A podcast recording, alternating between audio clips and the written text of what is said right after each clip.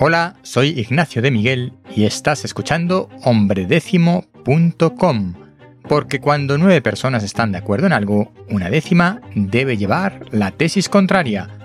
El tema de hoy es de opinión sobre la caza y parques nacionales, con una noticia también sobre la ampliación del Parque Nacional de Guadarrama. La opinión de hoy es bastante polémica, pero bueno, para eso estoy aquí, voy a hablar de la caza y en particular de la caza en parques nacionales. Lo primero, recomendar el podcast El Charco de Enoch, episodio en particular el 185, que es el que me ha dado pie a hablar sobre este tema. El podcast El Charco está dentro de la red podcastidae.com, igual que este de Hombre Décimo. El caso es que Enoch comentó el pasado 3 de octubre en su episodio 185 la noticia sobre la vuelta de la caza al Parque Nacional de Monfragüe, en Extremadura. Enoch expuso correctamente todos los datos y la conclusión es clara. La Junta de Extremadura ha dicho que vuelve la caza al parque, pero la ley lo prohíbe, la ley de parques nacionales. Y el gobierno de Extremadura no puede cambiar eso. Hasta aquí estoy de acuerdo en todo, pero tengo un pero. ¿Cómo es posible? Dirá, si la ley prohíbe la caza, entonces ¿dónde está el pero? Pues vamos a ver qué consideramos caza en primer lugar. Dice la RAE, los del diccionario, que cazar es buscar o perseguir aves, fieras y otras muchas clases de animales para cobrarlos o matarlos. Estamos acostumbrados a considerar la caza como salir a matar animales con escopeta y además hacerlo por divertimento, como entretenimiento o como algo deportivo. La caza se considera un deporte. O incluso con interés comercial, por cierto que para el que no lo sepa, también existe la disciplina de caza con arco. Y efectivamente, la ley prohíbe este tipo de caza en los parques nacionales. Está prohibida la caza con fines deportivos o recreativos y la caza con fines comerciales.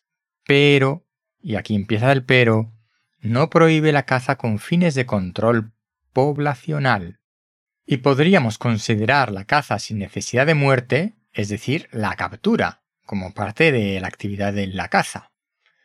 Así que son cuestiones semánticas, pero creo que es muy importante cuando debatimos sobre lo adecuado o no de la caza, porque una cuestión es debatir sobre si podemos o debemos matar o no animales, y otra cosa es si los debemos o no capturar, para retirarlos de un determinado territorio. Yo entiendo y respeto a todos los que consideran que no se debe cazar con el sentido de dar muerte a los animales por el simple hecho de ser animales sintientes, y que toda vida animal debe ser protegida. Pero no comparto la idea de que no se puede cazar en el sentido de dar muerte a un grupo de animales para controlar su población. Matizo aún más. Creo que toda actividad de caza debería estar ajustada a criterios técnicos de control poblacional independientemente de si se llevan a cabo en un parque nacional o en cualquier otro territorio.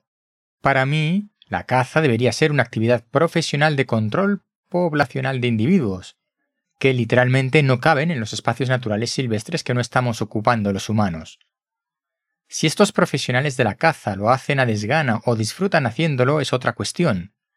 Si se les paga por cazar, o precisamente porque lo hacen con gusto y porque hay más cazadores que presas, se les hace pagar, pues también me parece bien.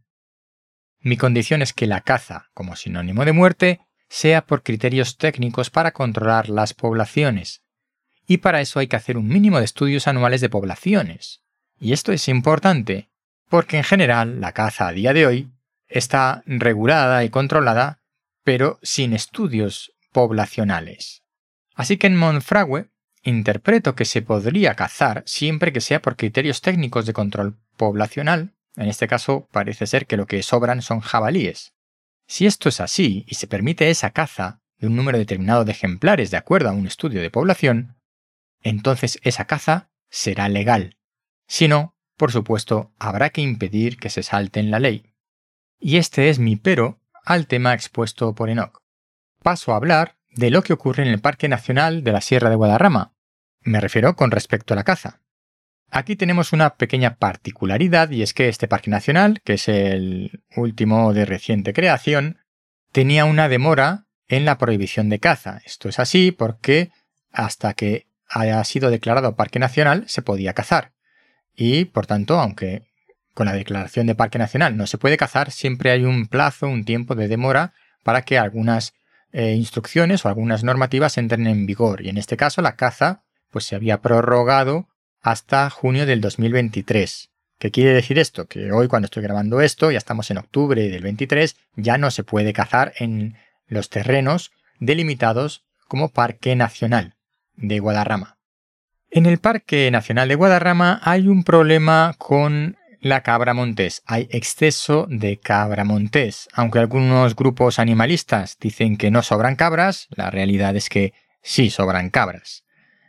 Lo digo porque se ha hecho un estudio de la cantidad de cabras que hay en el parque y efectivamente hay demasiadas cabras de cabra montés. Así que se ha establecido un control de las poblaciones y por presión de grupos ecologistas se ha establecido un plan que supone la captura de las cabras, de los ejemplares, en vez de su muerte.